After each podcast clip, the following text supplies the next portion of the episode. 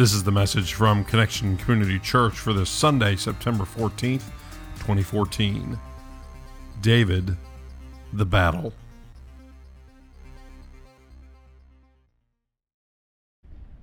He knew about shepherds, and he knew about the valley of the shadow of death. He was there many times in his lifetime. Most well known, probably being the, uh, the shadow of death where he met with the giant Goliath. That's our focus this morning in our series, David. Today, the battle. Good morning again, Connection Church. My name is Carrie Jones, and I just got to say, Mitchell, I know you're hiding over there, but awesome job on that. That's our own Mitchell Wiseman.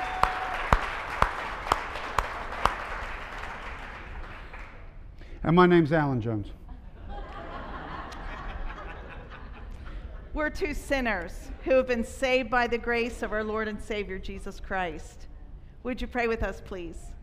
God, thank you so much for today, for this word found in 1 Samuel chapter 17. Stretch us, Lord, grow us, and please implant your word into our hearts so that we might be changed and transformed by it. We pray that this in the name of the Father, Son, and Holy Spirit. And everybody in agreement said, Amen. Amen. So, a little background for today's story. The, the Philistines were sea people who had moved to Palestine from Crete, a Greek island, and they settled along the eastern uh, coast of the Mediterranean Sea, an area known as the Mediterranean Plain. The Israelites were clustered east of there in, in the Judean mountains. In the, um, in the second half of the 11th century, BC, before Christ, the Philistines began moving east through what's known as the Elah Valley, a very popular valley because it led right to Jerusalem and right to, the, to Bethlehem, all the major centers there. Their goal, the Philistines' goal, was to capture the mountain ridge near Bethlehem in order to split the nation of Israel in two. And these Philistine armies, they were battle tested and they were dangerous. And that brings us to, drumroll please, the battle. The battle. The Philistines have set up camp along the southern ridge of this Elah Valley. And the Israelites are on the other side along the northern ridge, and the two armies are looking across at each other, and there's this ravine in between, and neither one is willing to move. Finally, the Philistines send their greatest warrior. His name was Goliath. That's awesome. That sounds sound kind of wimpy. Yeah, a, his name a, was. What was his name? Goliath. Ugh. Into the valley of battle, where the Israelites were, for this one-on-one death match. It's known as single combat. This was not an uncommon common practice at this, this time. In order to avoid heavy uh, fatalities and armies, sometimes they would pick their biggest and their brightest on either side, and they would do this one on one combat, hand to hand, winner take all. Mm.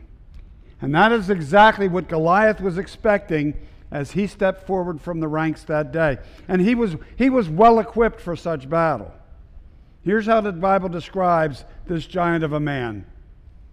Then Goliath, a Philistine champion from Gath, came out of the Philistine ranks to face the forces of Israel. He was over nine feet tall. Say with me. He was over nine feet tall. That's a big guy. He wore a bronze helmet, his bronze coat of mail, that's like armor, weighed 125 pounds. Say 125 pounds. That's a lot of poundage. He also wore bronze leg armor, carried a bronze javelin on his shoulder. The shaft of his spear was as heavy and thick as a weaver's beam, tipped with an iron spearhead that weighed, say with me, 15 pounds. His armor bearer, like, so he needs somebody to protect him. His armor bearer walked ahead of him carrying a shield. Yeah. Well, not only was he well equipped, Goliath was very confident as he stepped out and he issued a challenge. Catch this. Goliath stood and shouted, shouted a taunt across to the Israelites. He must have had a really big voice, too. Why are all of you coming out to fight? He called. I am the Philistine champion, but you are only the servants of Saul. Saul was the king at the time. Choose one man to come down here and fight me. If he kills me, then we will be your slaves. But if I kill him, you will be our slaves. I defy the armies of Israel today. Send me a man who will fight me. When Saul and the Israelites heard this, they were terrified. And what were they? Deeply shaken. So, this is the challenge that Goliath shouted, was taunting them 40 days, morning and night. I mean, can you imagine just hearing that verbal battle, that challenge? But there were no takers in this Israelite army. Any wonder why? I mean, who in their right mind would challenge this mammoth of a man? Hmm. It appeared hopeless, hopeless for the Israelites. Send me a man, Goliath said. And then along comes David. a mere boy, a shepherd boy. Boy is the key word here, boy. His three oldest brothers, you know, he had like seven brothers, the three oldest were part of the encamped Israelite army. Um, and Jesse, the father, had sent David out to the battle zone with food. Lo- they must have done things a little different then than they do now. Sent food out. And, and he got there just as the Israelite army, they must have moved away from the battle site for sleep or whatever, because he got there just as they were leaving for the battlefield and shouting their battle cries. Sounds pretty funny when they got there. Um, the Israelites and the Philistines moved into position, facing each other across the Elah Valley, ready to do battle. David left the food with the supply keeper, ran to greet his brothers. As he was talking with them, Goliath stepped forth from the front lines of the Philistines, and David heard him shout his twice a day challenge. Well, the Israelites ran. They were They were battle ready, it said. Yeah, they were battle. They were scared to death of this giant who defied Israel on a regular basis, twice a day, every day. Now, David was told that there was a reward. Anybody who could slay this giant of a man. Now, the reward was for killing this Philistine was the king would give his daughter in marriage. Call me crazy, but I just am a little offended by that. but anyway, this next one makes sense to me that he would exempt the warrior's family from future tax payments. Now, that makes all the sense in the world. Giving his daughter away? She must have been very valuable. Really? Okay. To make the story a little more interesting, we get a little sibling rivalry going too. David's oldest brother, Eliab, who we met last week as they came before Samuel to see who was going to be the future king, he overhears his twerpy little brother David asking about the reward, and he gets all over David for first leaving his sheep, and then for being so conceited, and then for just being there because he wanted a ringside seat at a bloody battle. I don't know. Something's going on here with as Eliab attacks David instead of Goliath. Perhaps it's his way of covering up his own fear. Anyway, King Saul hears of this conversation and he calls for David, calls him in. Master, David said to Saul, don't give up hope. I'm ready to go and fight the Philistine. Can you picture it? Yeah, I mean, imagine it. This shepherd boy, this boy, this boy coming before the king, this boy pitted against this mountain man. Well, Saul does try to convince David that he's too small, he's inexperienced, he can't fight the giant, but David points out that he has fought and killed lions and tigers and bears. Oh no, oh my. No, no, no, no tigers, just lions and bears. Yeah, but that was my favorite line in the whole sermon. So anyway, not true, not true. It's just fun. It's just, fun. Just trying to keep it accurate, you know. Yeah. So David is so offended by this man who defies the armies of the living God. The armies of the living God. The same God that rescued David from the lions and the bears will rescue him from the Philistine. He was so convinced of that. And what's more incredible than David's willingness to go and fight this giant was that Saul was willing to let him go do it. but he does try to protect David. He does his best. He gives David his armor. Now, remember last week we said Saul stood a head above those around him. So he's a pretty tall guy. David's a little guy. I remember in our previous church we kind of enacted this. We had this little kid, and he put on one of the big guy football guys' um, uniform and shoulder pads and everything from you know, and it looked so crazy because it was overwhelming, just like with David. It was too big, and besides that, David wasn't used to the equipment. He never wore armor. That wasn't him. He, he just couldn't do it. That wasn't his way of going into battle. So he takes off this kind of ridiculous gear for him. And instead, he picks up five stones. You probably, many of you probably remember the story. Picks five stones from a stream, puts them in his shepherd's bag, his sack. And armed with these stones, and his shepherd staff and his sling. It's not a slingshot, but a sling that you would actually sling the stone. He takes just those things stone, sling, and staff, crosses the valley to fight the giant. Really important lesson here. You can't battle in someone else's armor.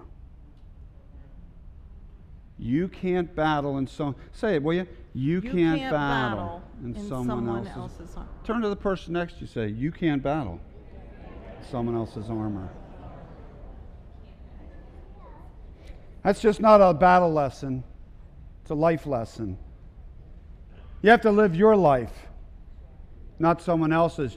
You got to use your gifts, your talents, your strengths. You've got to manage your own weaknesses. No one can do it for you. And you can't do it for someone else or through someone else. Say it one more time. You, You can't, can't battle, battle in someone, someone else's, else's armor. armor. Amen. Amen. There's a book called David and Goliath, and it's written by a guy named Malcolm Gladwell. Great book. And he tells us that Goliath expected a warrior like himself to come out with some, to do some of this hand to hand combat. Not someone like this, but someone with strength and the same size, someone prepared the old fashioned way. And he didn't get what he expected.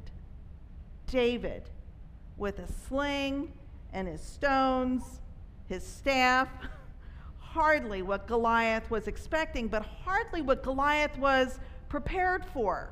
And think about that. Now, when Goliath sees David, he is insulted by this. And he, like, he talks like really bad to David. He curses him uh, by the names of his gods and tells David to come over to him and he'll give David's flesh to the birds and the animals. But David is not intimidated. David replied to the Philistine, You come to me with sword, spear, and javelin, but I come to you in the name of the Lord of heaven's armies, the God of the armies of Israel, whom you have defied. Today the Lord will conquer you, and I will kill you and cut off your head. And then I will give the dead bodies of your men to the birds and wild animals, and the whole world will know that there is a God in Israel. And everyone assembled here will know that the Lord rescues his people. Really important line for you never to forget. The Lord rescues his people. Can you say that? The, The Lord, Lord rescues rescues his people. people. And you are his people. The Lord rescues his people, but not with sword and spear, This is the Lord's battle, and he will give you to us. he's a tough little guy, isn't he? and here's why he's a tough little guy because he had complete faith in God, complete faith in the name of God. And so, in the name of God, he, David, would prevail that day. He would conquer the giant on the battlefield.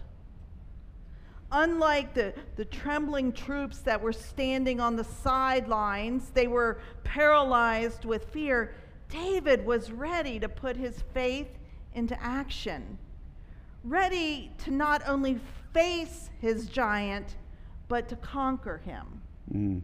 And so then we come to the part of the story that many of you are probably very familiar with. As Goliath moved in closer to attack him, David quickly ran to meet him. He reached into his bag, into his sack, he took a stone, and he slung it, striking the Philistine in the forehead. The stone stank into his skull. Uh, some I read said uh, the Romans later had tongs designed because it would get so deep they'd have to pull it out with tongs. That's how deep it would embed in someone's body. Strike the floor in the forehead, sunk into the skull, and he fell face down on the ground dead. Wow. David was triumphant in the battle with the giant with merely a sling and a stone.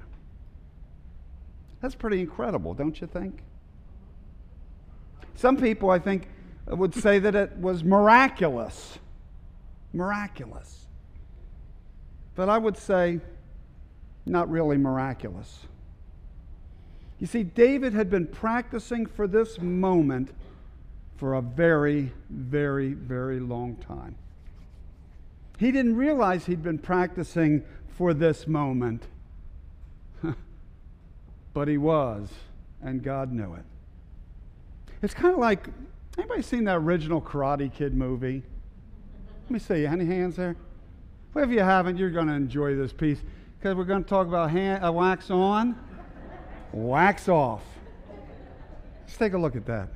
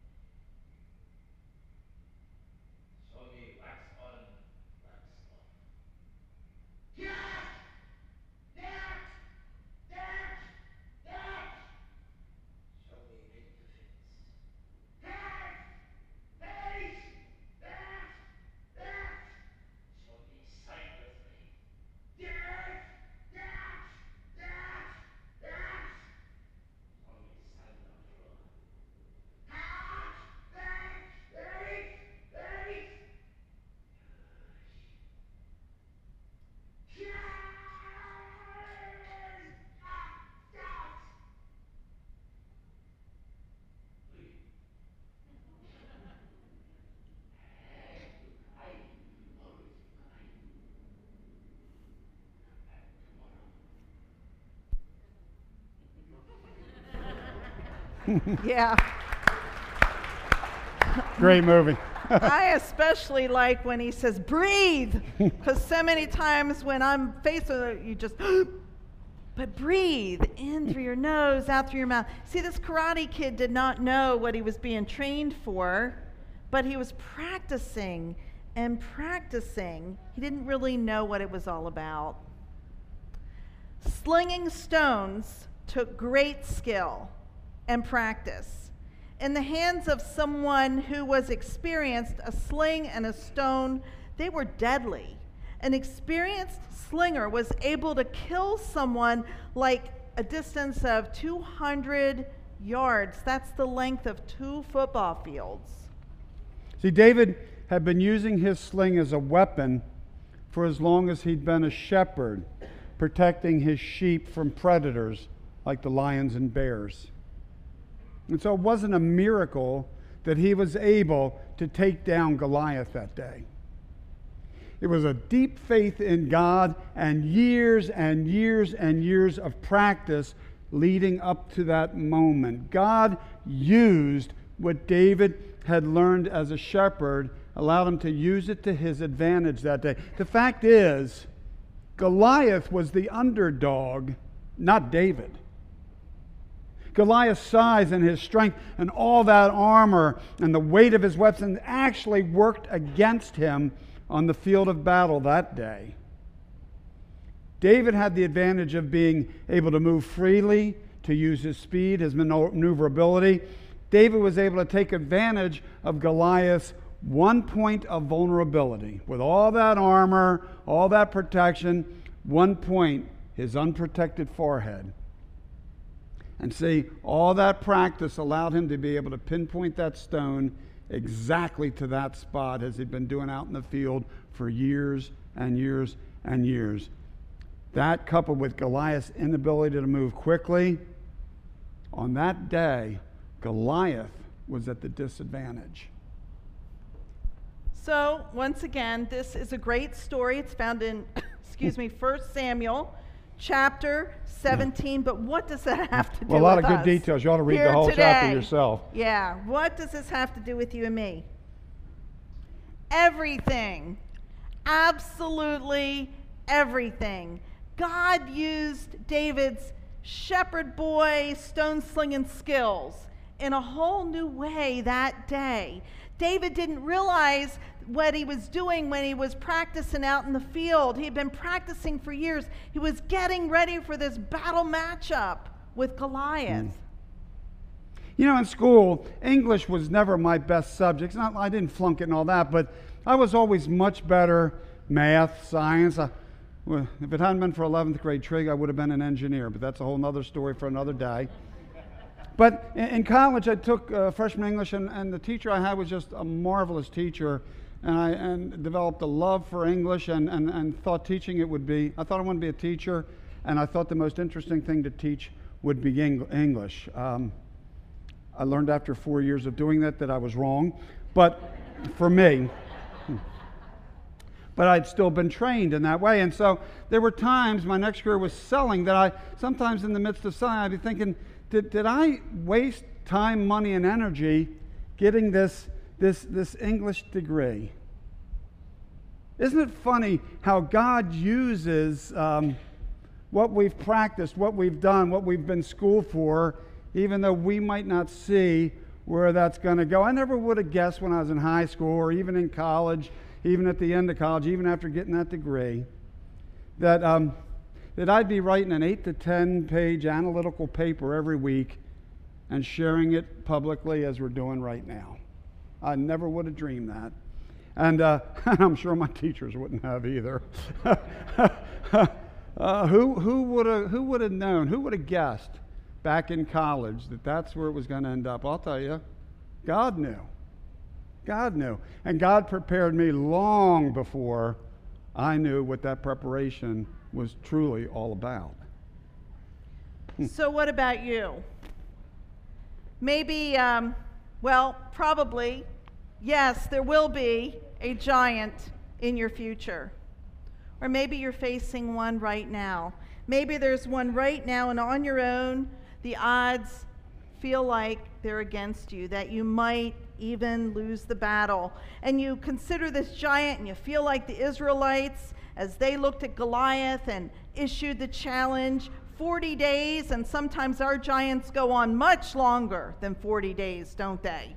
Mm-hmm. Sometimes our giants go on for years. And what happens is we begin to feel a little bit hopeless, or maybe a lot hopeless, that things will ever change. Be encouraged, Connection Church.